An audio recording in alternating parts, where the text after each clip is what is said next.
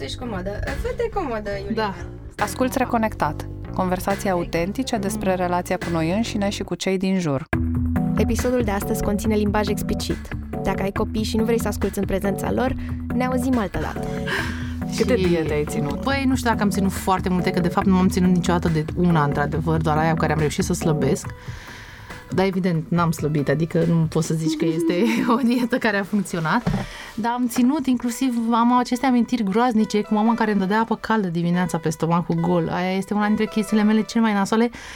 Și fiindcă cumva, așa decisese ea sau fiindcă așa, așa decisese ea cu mătușile mele, cumva așa era, domne, copilul ăsta e foarte gras, fă ceva cu el. A, deci era o presiune a era familiei o presiune extinse. a familiei extinse, da, exact. Asupra mamei Fă ceva tale. cu el, da. Și am văzut acum două zile la teatru o fetiță, băi, foarte grasă, cu o mamă foarte slabă, foarte bună chiar măsa și bineînțeles că primul lucru care mi-a apărut în cap eram de ce pana mea nu face femeia asta ceva cu copilul ei, ce îi dai cu coană să mănânce, adică eram așa. Dar cel mai nasol și cel mai nasol a fost când mămica asta i-a spus, era cu o prietenă foarte slavă pe care o ținea în brațe și își făceau poză la teatru și mămica i-a spus, stai să te prinzi și din partea asta, că practic nu se vede de tine. Și mi-am dat seama că, de fapt, chestiile astea picurate cu pipeta și chestiile astea, în cazul meu, o să deschidem poarta mai mare dacă nu o să mai intri, o să modificăm poarta, o să facem în așa fel încât să intri totuși, au fost uh, foarte nocive. Uh-huh. Au fost foarte nasoale la modul ăla de... Um, nu știu, băne, de ce eram eu subiectul ăsta? Și oricum eu eram mare și tot timpul mă întreba, dar ce îi lipsea copilului ăsta de era atât de mare? Ce îi lipsea? Ce spațiu încerca să ocupe copilul ăsta? Că nu știu, mă uitam la masa, era bună, frate, arăta foarte bine. Păi eram- tocmai, poate că, vezi, tu ai menționat o secundă copilul ăla și după aia M-am ai întors la văzut-o maică mult sa. mai mult pe maică Pe sa. maică sa, da, am văzut-o mult mai mult pe maică sa și pe aia mă gândeam, era grăsuță, frate, era nasol, adică ce face mama aia în privința asta? Face ceva în privința asta sau și-o ardea iurea cum și-o ardea mama cu mine cu apă caldă și cu astea sau merge pe o variantă, gen mergem la doctor, schimbăm meniu la toată lumea, facem o chestie de asta sau cum faci într-o situație de asta? Pentru că asta este una dintre panicile mele cele mai mari. Copilul meu se îngrașă și eu nu am ce să-i fac. Mhm. Copilul meu se îngrașă și n-am ce să-i fac, nu știu ce să-i fac, nu știu cum să... Dar de ce se îngrașă un copil? Apropo Oh. de asta. Băi, nu știu că m, pf, m-am gândit și la asta. Acum, eu nu dacă știu, ar fi eu să nu știu de vorbești ce, despre experiența ta Eu nu știu de ce personală. m-am îngrășat. Eu mi-amintesc doar că la un moment dat am văzut niște poze cu mine în care nu mi s-a părut că sunt grață. Și după aia tot timpul m-am întrebat, mă gândeam, băi, când din stadiul ăsta de așa am ajuns în stadiul... De fapt, eu cred că aveam o burtă foarte mare care a început să fie observată. Știi, o burtică de asta de copil, care nu știu sigur dacă Adică nu știu dacă a fost observată de cei din afara familiei mele imediate, gen mama, tata, bunica și nu știu ce, a fost cumva observată de vreo mătușă sau de vreo vecină sau de vreo chestie și asta și a, a spus familiei, domne, copilul ăsta e un pic cam gras și de atunci am început așa Sau să poate se chiar medicul, nu? Mie mi s-a spus, cred că de la o vârstă foarte fragedă la medic, că m, trebuie să slăbesc, câteodată cu tact și cu blândețe, ceea ce nu îmbunătățește semnificativ lucrurile, dar alte ori într-un mod umilitor. Și în prezent lucrez cu copii sau cu părinții ai copiilor care na, sunt supraponderali, să zicem, sau copii care sunt grași, pentru care nu există vizită la medic în care să nu li se atragă atenția de parcă ei nu ar fi conștienți. Știi ce mă deranjează pe mine foarte mult, mi-am dat seama acum ceva ani, această ideea tuturor celorlalți oameni cum că noi nu ne dăm seama că suntem grași și că trebuie să ni se spună că suntem da. grași. Știi? A- Adică ca și cum ai, ai trăi în corpul ăsta fără să fii conștient de el. Știi? Apropo de ce, la un moment dat nu mai vrei să fii conștient de el și să dai să te amorțești, nu știu, cu droguri, cu alcool, cu mâncare chiar. Oh, asta e cea mai bună cu mâncare. Asta e cea mai bună cu Asta e cea mâncare, mai că- bună și asta e iată. faza, băi, dar de fapt știi care e faza nasoală cu mâncarea? Este că dacă de droguri, de țigări și de alcool, la un moment dat zici stop, gata, s-a terminat, eu nu mai fac asta, nu mai pun gura, cu- de asta n-ai cum să te lași și este fucking annoying că de fapt trebuie să mănânci ca să te hrănești și că ți-e foame și că nu știu cum să asta, dar de multe ori este much more than that, adică ajungi acolo și știi exact, adică eu zilele astea am spart KFC-ul de două ori, ieri și astăzi, de ce? Știu exact de ce sunt obosită, sunt frustrată, sunt uh, agitată, sunt nu știu cum și mi-a făcut bine să mănânc chestia aia, dar de fapt mi-a făcut foarte rău. Dar, dar eu știu că mi-a făcut rău, dar în același timp mi-a făcut bine pe moment, dar în același timp mi-a făcut rău. Și după aia apare toată această chestie de ăla care încerc mine, nu, domnule, e super aiurea, n-ai luat nici măcar o salată pe lângă, ce dracu, de ce n-ai luat o salată pe lângă? Ai nevoie de uh, legume și dacă ai fi băgat mai multe legume, ai fi băgat mai puțin cartofi și nu știu ce și apare toată chestia asta de o știi deja, o știi teoria, știi teoria. Nu aplici, nu aplici. Știi teoria, nu aplici. Și după aia Adultul ajungi critic și demanding din creierul tău, care da. pac, pac, pac, pac, Și ți-o de trage. fapt ți-o, ți-o trage rău și pe aia apare din nou cred că copilul ăla care zice ai frate, dar ceva dulce nu mâncăm și noi după masă un desert uh-huh. până mea, tot omul e dator cu un desert uh-huh. și vrei un desert și na un desert poate să fie două și tot așa. Și asta e faza cu amorțitul cu mâncare, este că trebuie să găsim să ne amorțim cu altceva.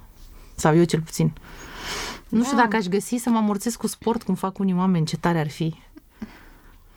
Și da, faza este că atunci, de fapt, ce am face, am înlocui o dependență Da, cu o altă știu. dependență despre care ai impresia că este mai sănătoasă, fiindcă nu are atât de multă stigmă ca grăsimea. A, și Ba pentru... chiar este validat să fii maratonist, să fii triatlonist, să alergi până ți se macină încheieturile și Aoleu. E, e validat, e văzut ca ceva pozitiv, Da. dar e un alt fel de Dar în dependență același și timp, probabil oricum, că și pe mine mă mi-au duc la... genunchii, deci- Da, Da. categoric. Aș vrea să spun o chestie legată de statusul ăla de mai căutat tu, Mara. Uh, și... Dar da, ce scrie în statusul Băi, în ăla? statusul ăla nici nu mai știu ce mă să scria. Scria că vreau să fac pace, domnule.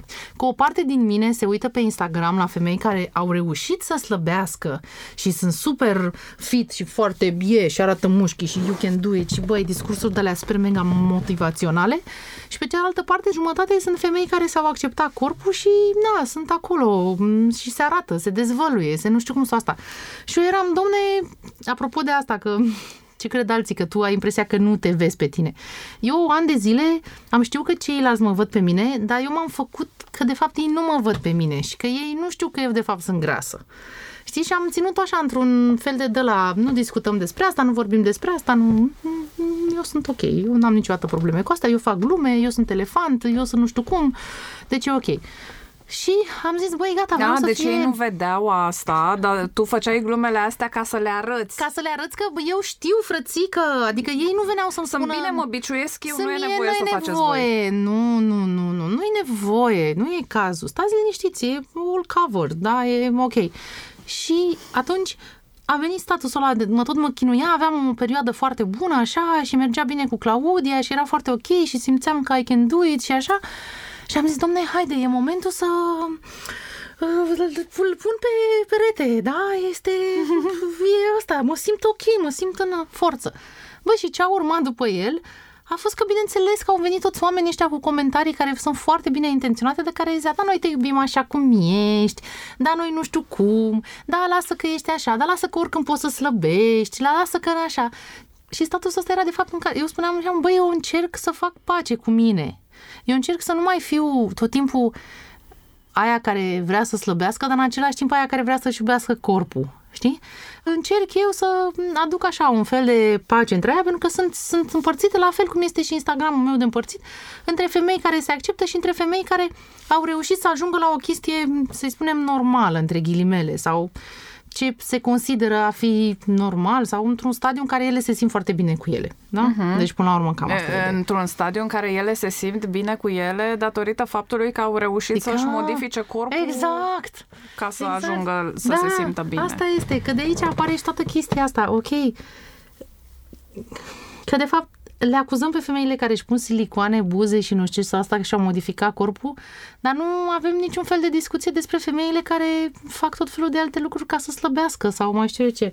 Mă rog, cum, cum ar fi, am avut această întâmplare, cred că la începutul anului ăsta, când una dintre persoanele cu care lucram eu era într-o relație cu o tipă care trebuia să meargă neapărat la sală de 5 ori pe săptămână sau ceva de genul ăsta, motiv pentru care ea nu avea timp și se frustra foarte tare dacă ăsta îi propunea să se întâlnească, în așa fel încât uh, întâlnirile lor uh, erau Adică relaționarea devenea secundară uh, mersului la sală, pe de-o parte. Pe de altă parte, ce se întâmpla era că uh, Adică explicația pe care o avea clientul meu era aceea că, uh, știi, ea a fost un pic mai grăsuță la un moment dat, ceea ce nu, eu nu știu niciodată ce înseamnă. Fiindcă uh. grăsuță sau grasă suntem noi și în momentul în care o tipă care are un kilogram, 2, 3, 5 în plus da, față de, de 90, 60, 90 sau știu eu ce BMI dubios își calculează ele, se declară ca fiind grasă. Bitch, this is cultural appropriation. nu! Nu ești grasă! Nu ești grasă! Eu sunt grasă și prietena mea Iuliana e grasă. Noi suntem grase, tu nu ești grasă. Da, pleacă de aici cu prostiile da. astea de 5 kg, frate. Pleacă adică, de aici. înțeleg, oh, înțeleg, leu. avem toate aceeași traumă, dar scuză-mă, pe tine te-a înjurat un vecin, iar eu am fost la Auschwitz.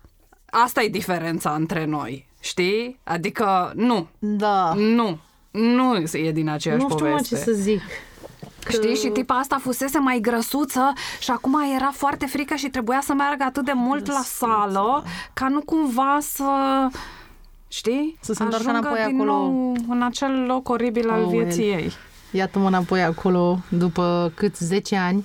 Uh, băi, adevărul e că n-am putut să duc slăbeala. N-am putut să o duc. Uh, toată atenția aia uh, din partea bărbaților, toată atenția aia în general, uh, toată chestia aia de cum ai slăbit, ce ai făcut, show us, teach us, nu știu cum, um, toată abținerea aia, așa, pur și simplu n-am putut să o duc. Uh-huh. Dar în special a fost foarte multă atenție din partea bărbaților. Asta cred că m-a, m-a paranoizat un pic. Gen erotic, sexual. Erotic, sexual, da. A fost foarte multă atenție. N-am, n-am știut exact ce să fac cu asta. Adică aveam... Um, nu știu, frate. Am simțit că nu pot să o duc. Că nu, că este too much, este mult prea agresivă, e mult prea Adică dintr-o dată eram văzută, dar eram văzută așa, văzută și văzută. Adică asta era, asta era, uh-huh. asta era scopul final. Uh-huh, uh-huh. Să mă bifeze, să mi-o și, tragă, și să mă asta, adică a fost așa foarte... chestia asta că eu am trăit când uh, în, în etapele din viața mea în care am fost slabă, primind această atenție, am trăit uh, următoarea chestie, e futus morții, mătii, acum mă vezi. Acum, da, m-am făcut și pe asta, bineînțeles. Dar m-am mm? dus o și să m-am... te distrug acum. Acum Bineînțeles o să că m-am dus să mă fâțâi și prin fața uh, acestor bărbați care înainte nu mi-au dat uh, atenție și... De tu ai primit vreodată, știi, eu am primit mesajul ăsta fix, uh, bine, prin intermediar, de la o persoană pe care o cunoaștem amândouă. La un moment dat eram în liceu, în perioada în care ne-am cunoscut noi, uh, spre sfârșitul liceului și... Uh, mi s-a spus, Lucutărescu i-ar plăcea de tine, dar din păcate ești prea grasă. Ai, ai, ai. Povestea este Karma is a bitch. și la ceva timp după povestea asta, și pentru că povestea asta, și pentru că alte povești, a intrat prietenul Regenon în viața mea. Regenon, niște pastile de slăbit, cu niște reacții adverse sinistre, pe care eu le luam fix ca la carte, câte o pastilă pe zi dimineața, beam multă apă, fiindcă nici nu prea aveai de ales că ți uscau amfetaminele la gâtul de nu te vedeai. și cumva ideea mâncării a dispărut din viața mea. Nu mă mai trezeam dimineața, nu mai mergeam spre școală, nu mai veneam dinspre școală gândindu-mă numai și numai la ce mă gândeam eu de obicei și ce vom mânca next. Hai nu.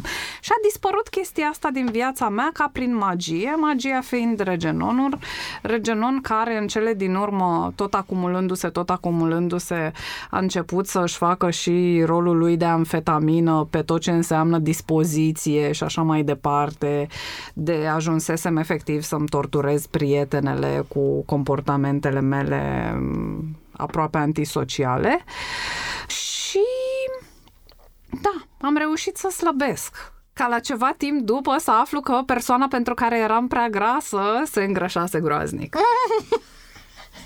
Cred și că știu uite despre cum cine s-a vorbești. întors roata.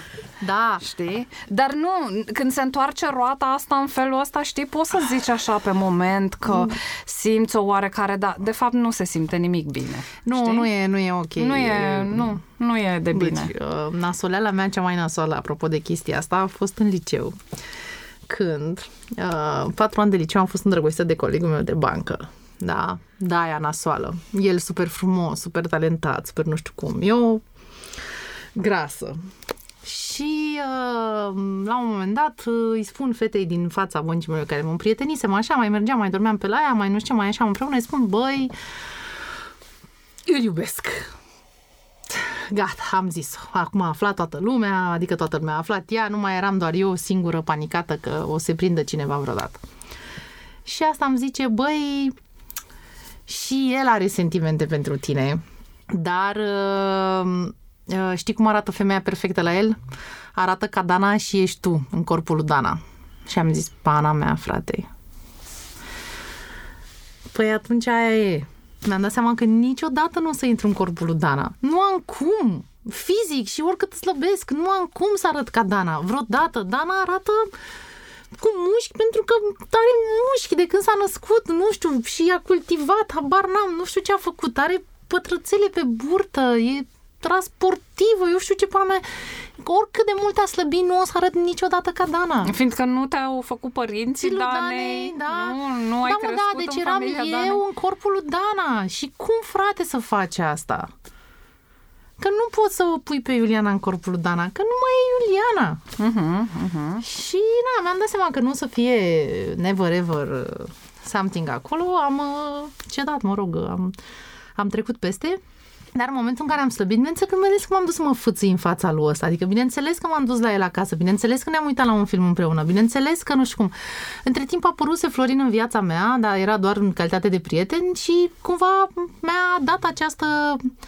Mi-a zis ceva de genul că care-i treaba, adică ce caut, ce vreau de la el. Ce vreau, că m, să avem o relație nu o să fie niciodată, evident, îl știu el, este un vânător de așa. Și atunci, ce caut eu? Ce caut eu? De ce am venit să mă așez în fața lui ăsta și pe canapea și și ăsta? Și pentru că îmi doream revanșa, vroiam să-l mă iubească și el cum l-am iubit eu pe el, așa cu asta. Bineînțeles că nu s-a întâmplat. Mhm. Și aia e. Da, da. Asta pentru mine a fost prima oară când mi-am dat seama că nu e ok. Că nu e ok, că nu e realist. Nu e realist. Omul ăsta nu vrea ceva real. Uh-huh. Omul ăsta vrea o femeie care arată ca Dana și se poartă ca mine, adică îi face toate poftele, îl ascultă cu toate prostiile, că de ce mă vrea pe mine? Pentru că eu eram acolo, oricând, preș, jap, bum, sigur că da, facem, cum să nu, se poate, da, excelent, minunat, va, ce grozav ești, mai cântă pe melodie. Mhm, mhm. Și aia e. Și iată cum apar în perioada asta a adolescenței uh, mesajele astea de fat shaming, uh-huh. dar care nu mai sunt alea din copilărie, Da, sunt mult batoză, mai insidioase. grăsana, nu știu cum exact, și asta, alea- exact. Cred că cumva dacă ar fi să uh, facem așa un timeline, un istoric al fat shaming-ului pe care și-l ia un om pe lumea asta, începe de acasă, nu? Cu mm. mesajele pe care mm. le primeai apropo de poartă. Mm-hmm. Eu riscam să ajung ca Malu. Mm. Ca Malu. Mm sau cât malu, nu mai mm. știu. Mm. Mi se spunea o chestie pe care încă o mai face un prieten de-al meu și uh, riscă bătaia de câte ori o spune, mititica. aveau, uh, mai ales tatăl meu, acest uh, apelativ mititica, față de mine. Ironic, evident. E... Ce faci, mititico?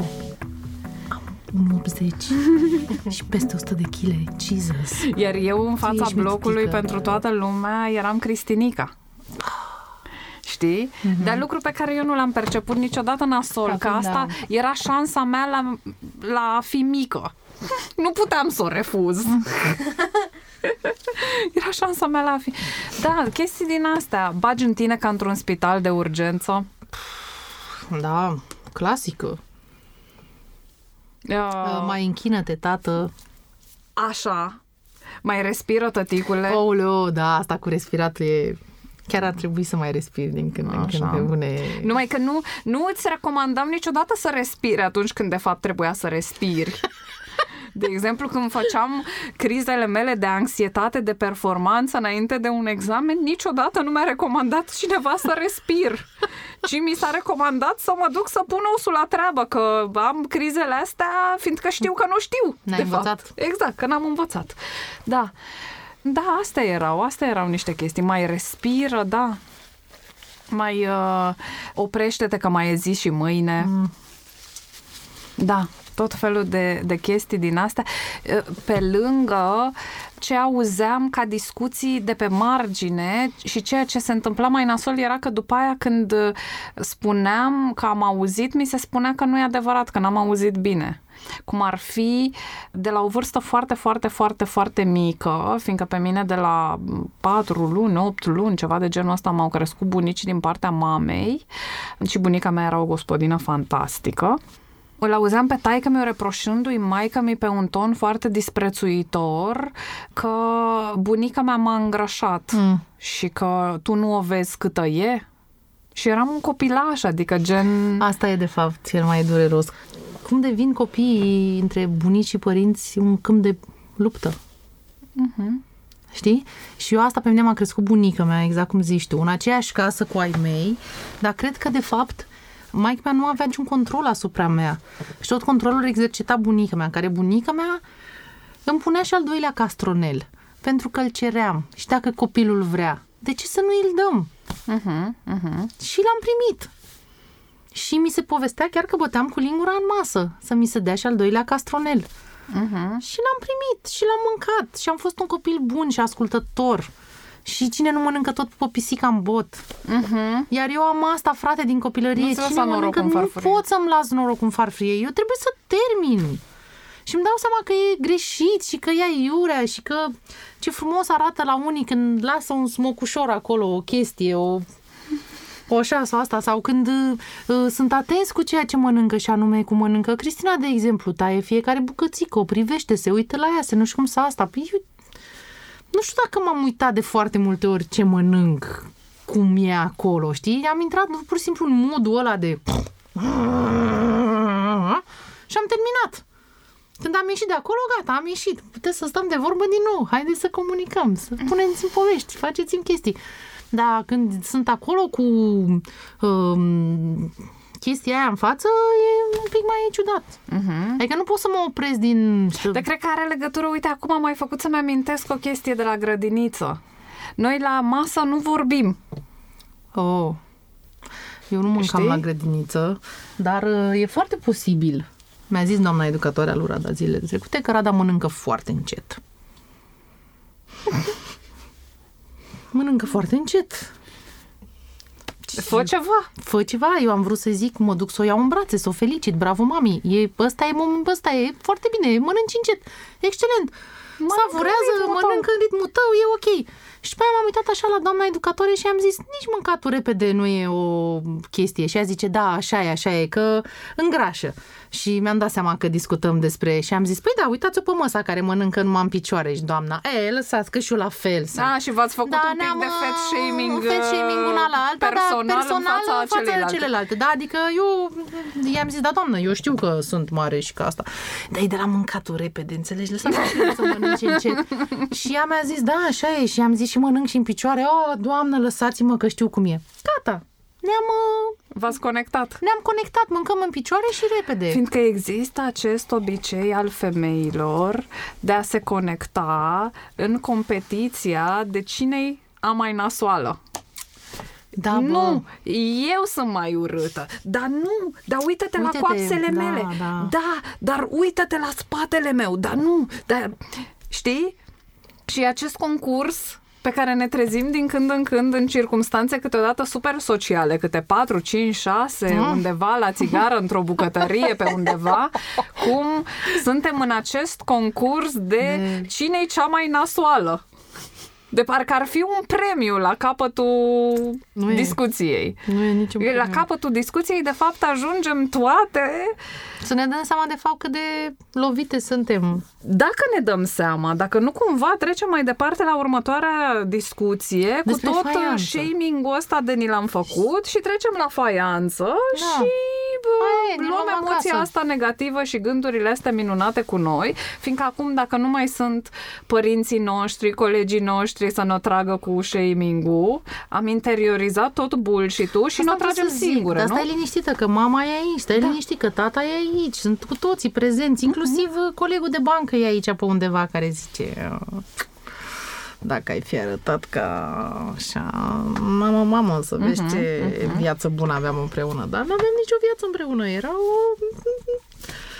Era o morală de liceu, trebuia să mă prind și eu de ceva, nu? Și trebuia să mă prind de acest bărbat care nu mă băga în seamă și să zic că îmi trăiesc emoțiile și îmi consum sentimentele uh-huh. și nu știu ce asta. Și în rest, Da, aia, da, mă în mai același combinam timp- cu câte un loser și...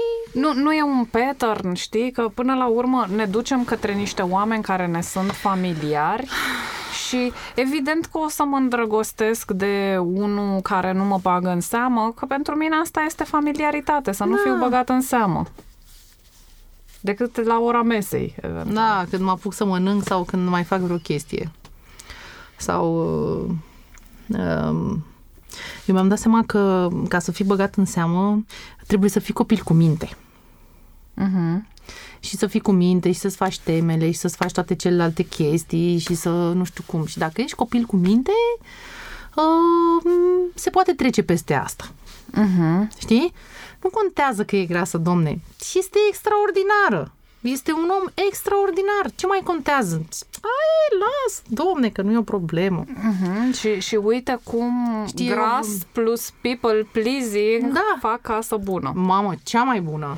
Cea mai bună. Și după aia ai ajuns la 34 de ani și încerci să pui limite pe aici, pe acolo, pe unde poți și tu sau asta și ești nașpa, nu ești o prietenă bună, nu se mai poate baza omul pe tine, ești egoistă, ești nu știu cum și ajungi și zici, "A, păi stai mă, că e mai bine dincolo.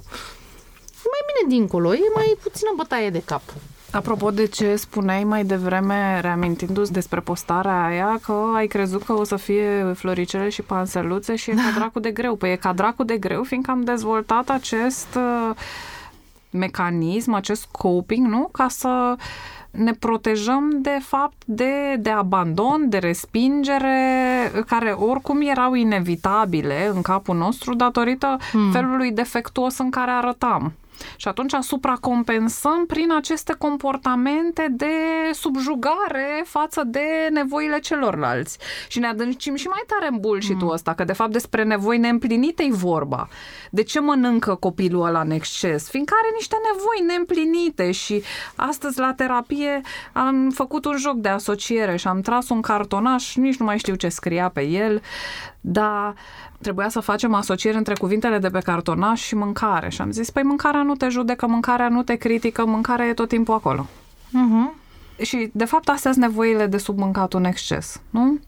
Să fiu acceptat așa cum sunt, să fiu iubit necondiționat, să fiu văzut, să exist, nu? Mm. Știi? Și în momentul în care începem să supracompensăm tocmai ca să nu fim abandonați, mm. ne, ne adâncim și mai tare acolo, nu? În bullshit-ul ăsta de la care am plecat inițial. Da, Cum mai dau poți tot oricând să acolo? mănânci ceva și Da. you're feeling better. Ciocolata nu pleacă nicăieri. Nu, frate. Și nici alte lucruri sărate și prăjite și... Mm. Mai ales sărate. Da. Mai ales nu? Pâinicoase așa și astea. Mă gândeam că o să fiu mai bine anul ăsta. De exemplu, când mi-a scris Mara, eram într-un, într-o zonă de asta foarte bună. Mâncam sălățică, mai slăbisem câteva chile. Eram, da, domnule, sigur, vreți să discutăm despre asta? Hai că e mișto, no, sunt bine pe poziție, sunt pe cai. Între timp am căzut de pe cai și sunt în mocirlă. Și sunt acolo în mocirlă și cumva tot am impresia că o să ies, că uite, o să ajung la un pătrățel mai nu știu cum și că o să asta și că o să fie, o să mai pot să mai murc așa și asta și în momentele astea foarte nasoale nu am niciun fel de, nu văd, nu văd, nu văd cum aș putea să slăbesc. Nu văd și nu numai că nu văd cum aș putea să slăbesc, nu văd nici măcar cum aș putea să accept faptul că nu o să slăbesc. Și sunt acolo într-o continuă ruptură de asta în care zic, hai mă, măcar 10 kg, două dracu de treabă, că nu e așa de greu, 10 kg sunt de o lună de zile, atât, o lună de zile, e nevoie doar de o lună de zile, să rupi pisica un pic, să tragi un pic de asta, asta, o lună de zile. Și pe aia sunt iar Bă, dar nu mai pot să fac asta, nu mai am putere, ce trebuie să fac de data asta, la ce trebuie să renunț, la ce trebuie să nu știu cum, la ce trebuie să asta? Și cumva îmi dau seama că nu, nu mai, nu știu cât vreau să mai sacrific. Dar pe de altă parte mă dor genunchii, frate, mă dor rău. Uh-huh. Și îmi dau seama că e o chestie de asta de uh, uh, fizică. Fizic, corpul meu, scheletul meu nu mai poate să care toată chestia asta în spate. Și atunci, cum mă conving eu pe mine de aici să fac ceva pentru mine de aici? Uh-huh. Și de ce trebuie să vorbesc eu despre doi mine? De ce nu sunt eu o singură persoană? De ce sunt eu în continuare una aici care are o imagine spre ea? Și apropo de asta, eu nu știu niciodată cât sunt de mare. Eu în permanență, când sunt cu cineva și I can trust them, o să întreb, eu sunt cât aia? Uh-huh. Sunt mai mare ca Been aia? there, done that. Da? Da? Da. Eu vreau să știu câtă sunt. Am nevoie să știu câtă sunt. Eu mă uit în oglindă, mă văd. Dar nu te supra pe mine. Săptămâna trecută mi s-au părut că blugi ăștia îmi sunt un pic largi și erau foarte strâns când i-am luat. Și mă gândeam, ia uite-te, domnule, la mine. Cred că merge foarte bine. Da? Și sunt, uh, mă uitam și ziceam, hm, hm. și pe aia, pe de altă parte, sunt alte zile în care mă uit și zic, aoleu, frățioare, dar ești cât meduza. Știi, meduza din albă ca Mhm. din Ariel. Da, și asta este, că nu este, nu este o, nu e nimic constant și asta pentru mine este foarte, foarte obositor. Niciun sentiment nu este constant și dacă aș avea sentimente constante care să zic, domne, uite, fac un efort și luna asta mă plac pe mine și sunt constantă cu mine. Dar No fiindcă way. îți cer prea mult, nimeni nu e constant, nici alea slabe nu sunt constante cu ele. Fiindcă pe mine, pe drumul ăsta, asta m-a împins.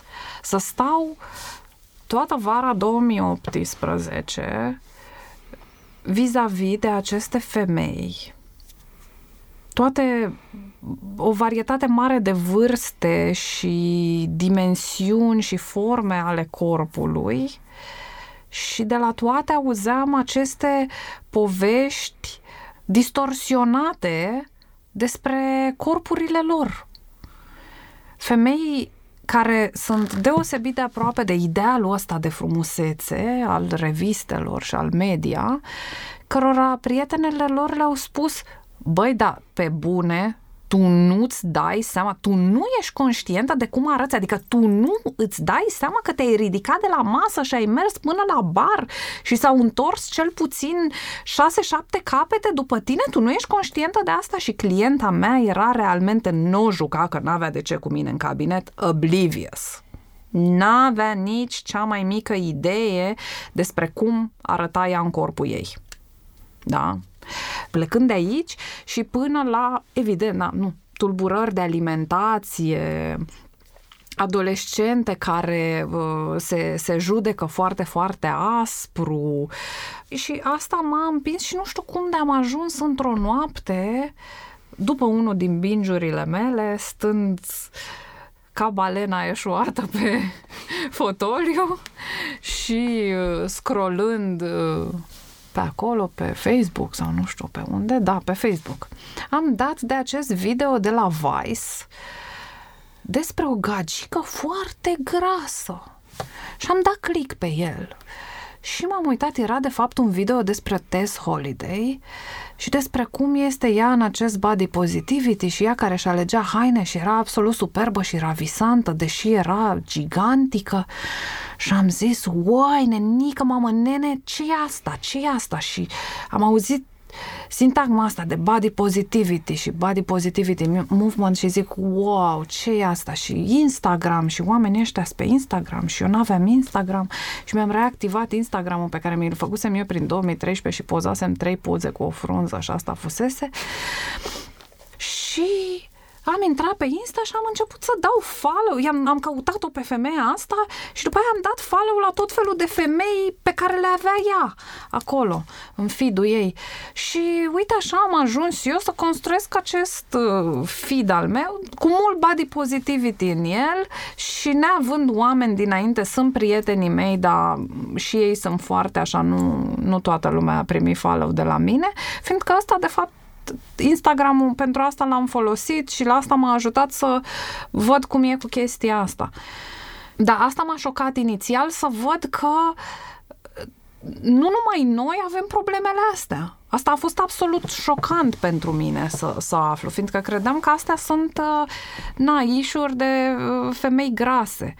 Și uh, Cred că sunt foarte multe rădăcini pentru problema asta pe care o avem noi. Adică de ce scindarea asta în noi? Păi uite, fiindcă încerci să te protejezi și, de exemplu, fidul meu arată așa, dar astăzi m-am dus la terapie uh, și stând în sala de așteptare am deschis o revistă care era acolo și uh, am dat așa un pic cu ochii prin ea, multe, multe, multe fotomodele. La un moment dat m-am oprit cu ochii asupra unui picior care n-arăta deloc bine. Adică se vedeau mușchii, puteai să faci o lecție de anatomia coapsei pe piciorul domnișoarei fotomodele și mă întrebam, oare să-i arăt soțului meu, care era și el acolo cu mine, să-i arăt și să-l întreb dacă îi se pare frumos piciorul ăsta, dar de ce trebuie să-i mai arăt? Mm. Că deja știu că nu îi se pare frumos piciorul ăsta, de ce caut această validare? Mm. Știi? Și până la urmă, după ce am dat câteva pagini și erau în majoritatea lor femei albe, deosebit de slabe și câteva femei negre și ele la rândul lor deosebit de slabe, am închis revista și am zis nu, dar încerc să te protejezi, încerc să te protejezi și cumva eu, eu nu-mi dau seama cum sunt și eu am nevoie să mă tot compar și să tot zic, eu uh-huh. sunt mai slabă ca aia, uh-huh. sunt mai grasă uh-huh. ca aia, sunt mai... Așa și soțul meu era scos din sărite. Da, dar ce, da, ce întrebare e asta? I need to know. Da, Știi? Eu nu eu mai pun lui Florin exact din motivul ăsta. Băi, Sunt, au da. devenit, am din ce în ce mai puțin oameni care pot să fac jocul ăsta. Uh-huh. Știi? Pentru uh-huh. că nu mulți au mai refuzat să zică Ceea ce cred că, într-un fel, este foarte tare că lumea ne pune limita asta și uh, e chestia asta, știi, adică ce m-a ajutat pe mine, m-a ajutat să am feed ăsta de, de femei mhm. grase uh-huh. ca să încep să-mi dau seama unde mă aflu. După 35 de ani, de-abia după aceste 3 luni, 4 luni de acest feed din septembrie și până acum, uh, încep să mă prind pe unde sunt. Ceea ce este, adică să strebuiască 30 și ceva de ani și asta, știi, mă duce înapoi la o poveste, că și tu ai vorbit de pozele tale din copilărie. Băi, eu am o poză cu mine și cu prietena mea, Alexandra, pe stabilopozi, undeva, cred că pe forie, capa Aurora, ceva de genul ăsta. Ni se vedeau coastele, frățioare, amândurora. Noi fiind surorile mai mari, da, noi amândouă mai avem două surori mai mici, nu totdeauna ni se spunea că avem fund obraznic, că ă, suntem grăsuțe, că mâncăm mult. Că... Și eu mă uitam la poza aia și mm. mă uit și în prezent la poza aia și mă întreb unde frățioare, că cântai la xilofon pe coastele mele, unde era fetița asta, de unde era fetița asta grasă? Că îi se vedeau oasele. Unde era? Fiindcă sunt absolut sigură că și în perioada aia mi se spunea că sunt grasă sau bine făcută sau... Și realmente nu eram, adică de fapt, ce s-a întâmplat? Ducem mai departe distorsiunea cognitivă sau distorsiunea asta legată de corp a părinților noștri? Ce se întâmplă, de fapt? Asta e cumva întrebarea la care nu am un răspuns. Știi? Și... Eu am văzut pe maică în acțiune cu Rada vara asta și m-am enervat groaznic. Mi-a zis că ce burtă mare ai.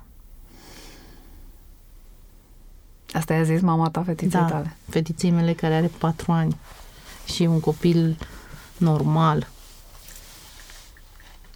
Deci în momentul în care am auzit chestia asta, pur și simplu au venit din interiorul meu toate burțile mari de le-am auzit în viața mea și am zis, băi, nu mai discuți asta cu ea. Punct. Nu-i mai spui asta niciodată. Deci mi se pare că, băi, copiii la patru ani sunt pufoși.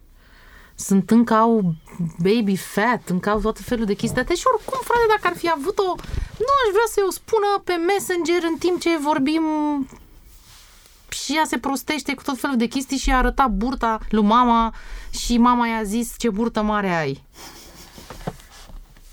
Dar eu sunt îngrozită de momentul în care Rada o să se întoarcă de la școală sau de la grădiniță și o să-mi zică că sunt grasă. Că e ea grasă? Sau? Nu că sunt eu grasă. Mm. Ea oricum vrea tocuri, vrea ruși, vrea farduri, vrea nu știu ce. Mm-hmm. Discutăm despre asta într-una, că televizor, reclame și alte chestii. Deci eu sunt îngrozită de momentul ăsta în care copilul meu o să-și dea seama că burtica mea, care e acum gigili wiggly, cum îi zice ea, și ne jucăm cu ea și uite, mami, tremură ca o gelatină, nu o să mai fie amuzantă și haioasă și o să fie pur și simplu grasă. Uh-huh. Deci pentru mine este un moment pe care îl aștept și nu știu cum să-l gestionez, adică mă gândesc la el și încă nu am o reacție potrivită. Încă nu am o reacție potrivită, încă nu știu dacă să râd împreună cu ea și să zic ha, ha, ha, ce grasă sunt și nu știu asta, sau să-i zic, hei, uite care-i treaba nu așa se vorbește și nu nu știu cum și nu așa, sau nu știu cum să fac. Și eu, acum, de un an de zile, poate chiar doi, eu mă gândesc la chestia asta. Odată la, nu știu, un interval de timp. Și mi se pare super oribil că mă gândesc la chestia asta, în același timp mi se pare că trebuie să fiu pregătită. Uh-huh. Mi se pare că nu pot să mă prind așa cu pantaloni în vine și să mă întrebe, auzi mama, dar tu ești grasă? Eu ce-i zic? Nu știu, pe bune, ce-i zic? Da, nu știu, tu ce crezi? Păi sunt, evident, asta uh-huh. este, dar trebuie, dar trebuie spus în mod, la modul ăla în care să înțeleagă că Adică noi am mai discutat despre asta, că sunt oameni diferiți, că toți oamenii sunt diferiți, că avem corpuri diferite, că nu semănăm unii cu alții, că nu știu cum să asta. Dar eu cred lucrurile astea? Uh-huh. Pot eu să fiu convingătoare cu ea? Că pe mine asta mă, mă obosește foarte tare.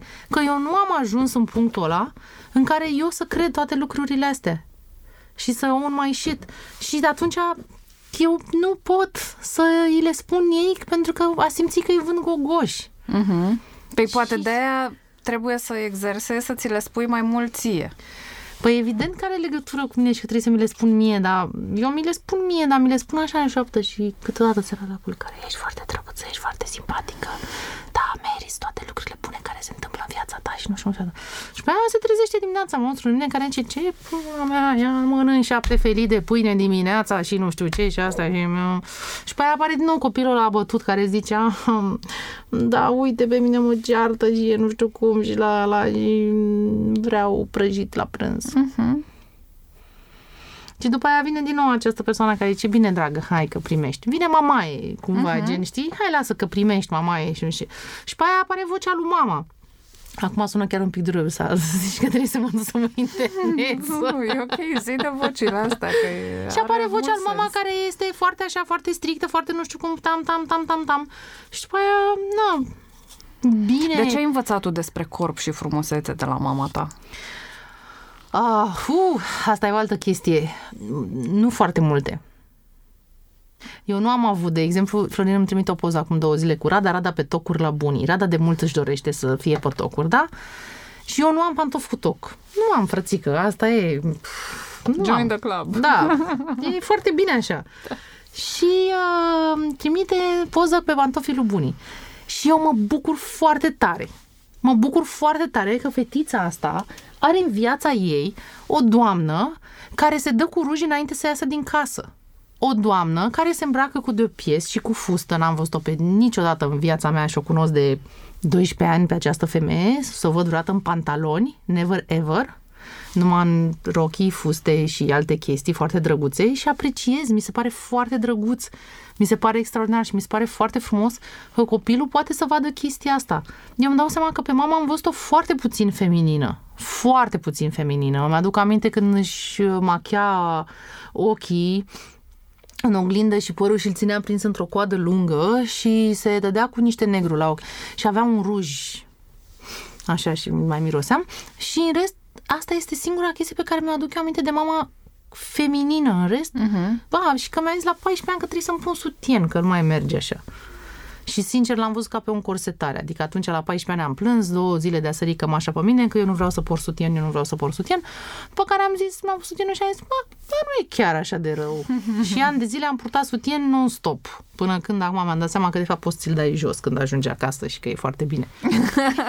Dar ani de zile l-am purtat într-una, a fost uh, armură, a fost, nu trebuie să se miște nimic aici, aici nu trebuie să se miște nimic, nu trebuie să se vadă nimic, nu trebuie să iasă nimic uh, pe aici sau pe acolo sau pe nu știu cum sau asta.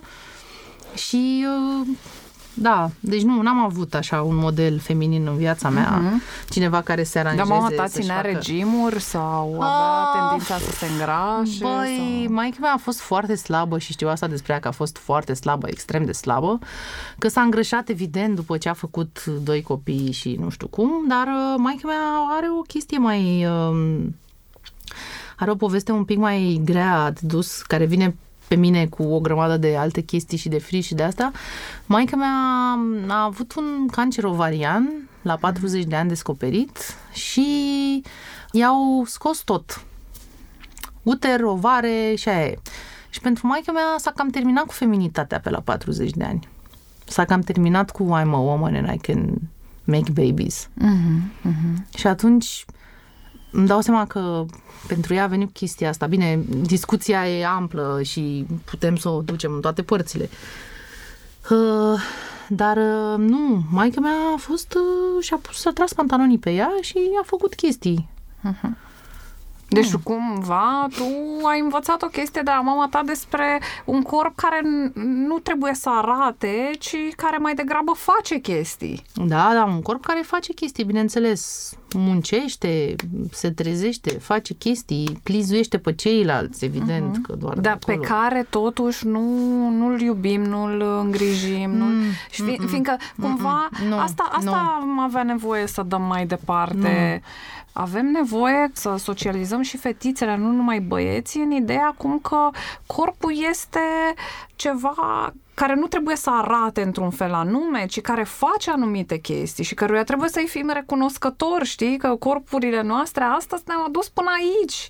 Și două stații mai încolo e Spitalul Floreasca, unde sunt oameni pe care corpurile lor nu i-au dus astăzi nicăieri. Și noi uităm chestia asta, noi uităm că corpurile astea muncesc pentru noi și ne duc și urcă scările și cară mai sacoșele greu, mai greu, și... mai greu urcă scările. În ultima vreme chiar uh, Chiar, chiar și mai greu, Preferăm bă, un urcă, urcă, urcă. urcă, da, urcă. Știi? Dacă e cazul... Da, o altă panică din viața mea legată de corp este că dacă, Doamne ferește, se va întâmpla vreodată un cataclism de ăsta natural sau o chestie sau așa și trebuie să-mi iau copilul în brațe să fug cu el, o să pot fugi doar 15 metri, cel mult, și după aia o să crap.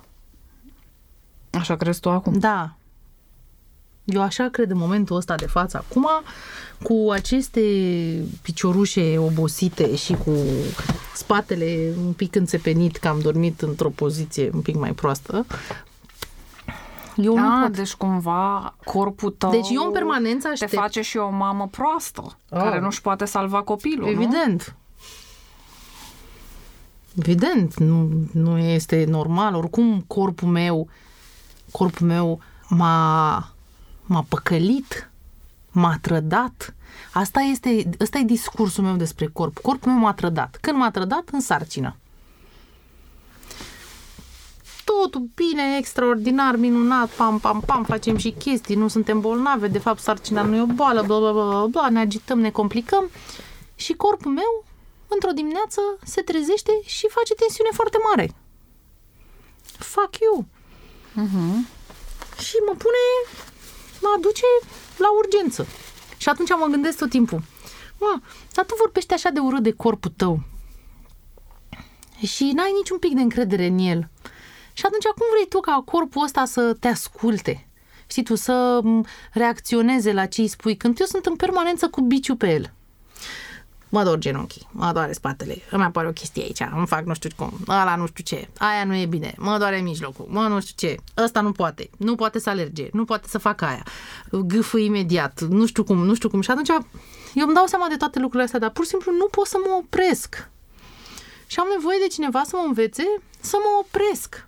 Uh-huh. Să nu mai fiu așa de răutăcioasă cu corpul meu. Asta ne vine natural. Da, dacă eu ajung să mă iubesc și să mă plac și mă nușesc, asta o să slăbesc? Că după aia mai apare și această întrebare mine naivă. Da, o să revii tu la niște forme hai să nu le zicem acceptate de societate, ci pur și simplu în care și după aia ce fac eu dacă slăbesc din nou cu toate chestiile alea, cu toate fricile alea care au venit peste mine când aveam 23 de ani? Da, n-am, nu, n-am niciun răspuns pentru chestia asta, Că dar după aia- încerc să-mi asum demersul ăsta în care să vedem ce se întâmplă dacă nu mă mai urăsc, ba chiar hai să vedem ce se întâmplă dacă ajung să mă plac și ușor, ușor să mă iubesc. Fiindcă am văzut de foarte multe ori, stând alături de pacientele mele, fete care spuneau când voi ajunge la greutatea cu tare, mă voi iubi, știi? Și erau cam aceleași fete, dacă nu chiar fix aceleași fete care spuneau după ce voi lua și premiu cu tare la Olimpiada cu tare, o să mă iubesc. Mm. Ei, guess what? Iau și premiu, ajung și la greutatea aia și iubirea nu se întâmplă. Și atunci concluzia mea este că nu e de exterior, e din interior și atunci, ok, hai să lucrăm la interior, să vedem ce se întâmplă. Nu știu ce se întâmplă, nu știu, nu, nu pot să-mi dau seama. Dar pe de altă parte, ce observ la mine este că de când uh, încerc aceste noi abordări, încerc, nu le practic, le încerc, da? Cumva parcă, uite, chiar acum m- mi-era foarte foame, am oprit să alimentez, am intrat într-o benzinărie, m-am uitat pe acolo, e, grisine, nu știu ce, e, scârbos, mm, nu, dulciuri, nu, pufuleți, nu, nu știu ce, că oricum nu-mi plac, avea o vitrină, văd acolo niște merdene, zic, ok, hai să-mi iau o merdene.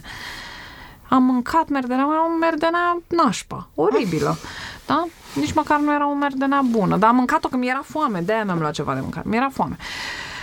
Și la un moment dat, mâncând eu așa, îmi dau seama că mai am un colț de merdenea în mână, dar foamea a trecut. Și am zis, ce-ar fi dacă m-aș opri? Și am aruncat în pungă la loc colțul de merdenea, am pus merdeneaua deoparte și punga și... Da, ok. O mică victorie.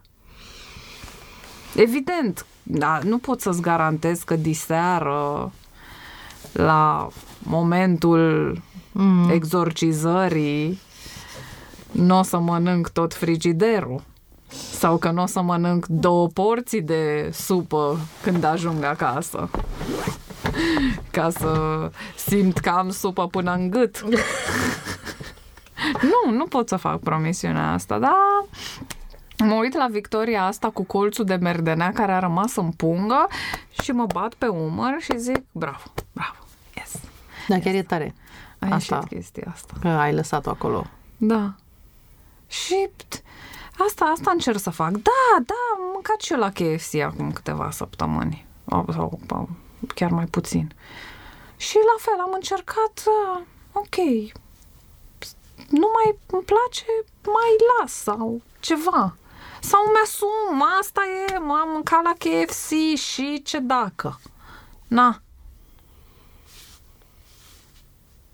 Și și acum dacă o să scot și biciușca și o să mă autoflagelez, ce? O să iasă mâncarea aia de la KFC din mine? Nu!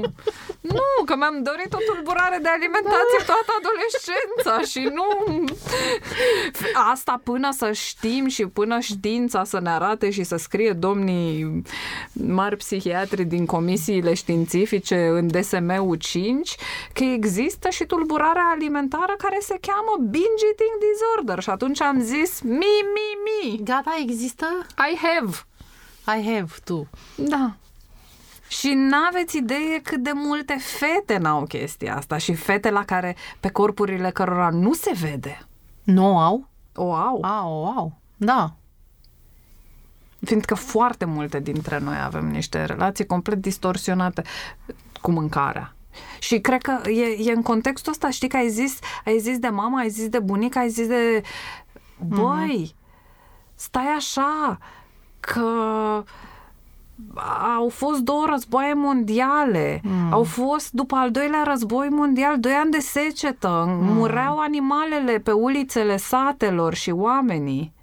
Da? Au fost încă câțiva ani până prin anii 60 în care a fost foamete, a fost n-a fost din ce să aibă lumea să mănânce. Da? După care ne-am născut în anii 80, nu? În plină foamete, din nou.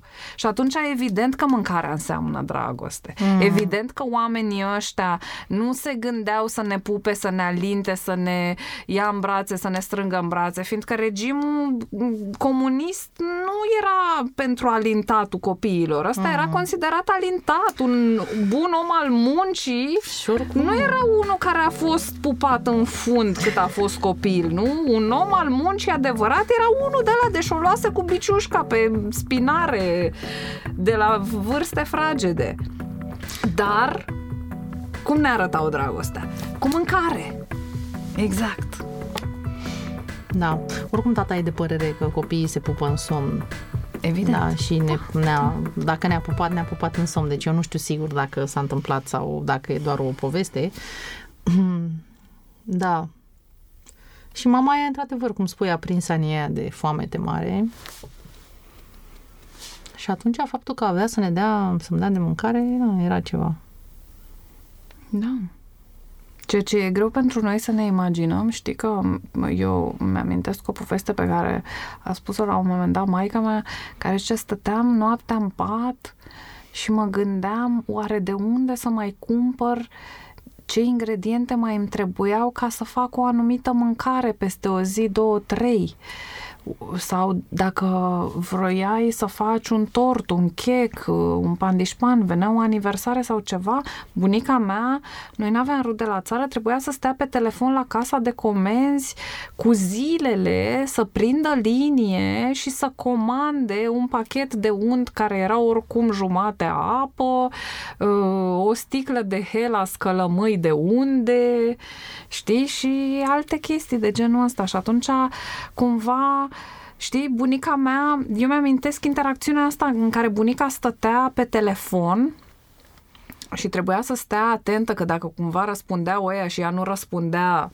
pierdea, da, zile întregi de sta la telefon și evident că nu era disponibilă pentru mine și atunci ce făcea era că ea stând pe un scaun și eu fiind mică, mă așezam cumva pe, pe glezna ei și mă legăna așa pe picior. Uh-huh Știi? Adică asta, asta era interacțiunea pe care o aveam, fiindcă oamenii ăștia erau mult prea consumați de această nevoie de a împlini niște nevoi de bază, știi? Pe care ce dragoste, ce pupat, ce... Pf, stai mă nenică, că trebuie să-i dai lui ăsta să mănânce.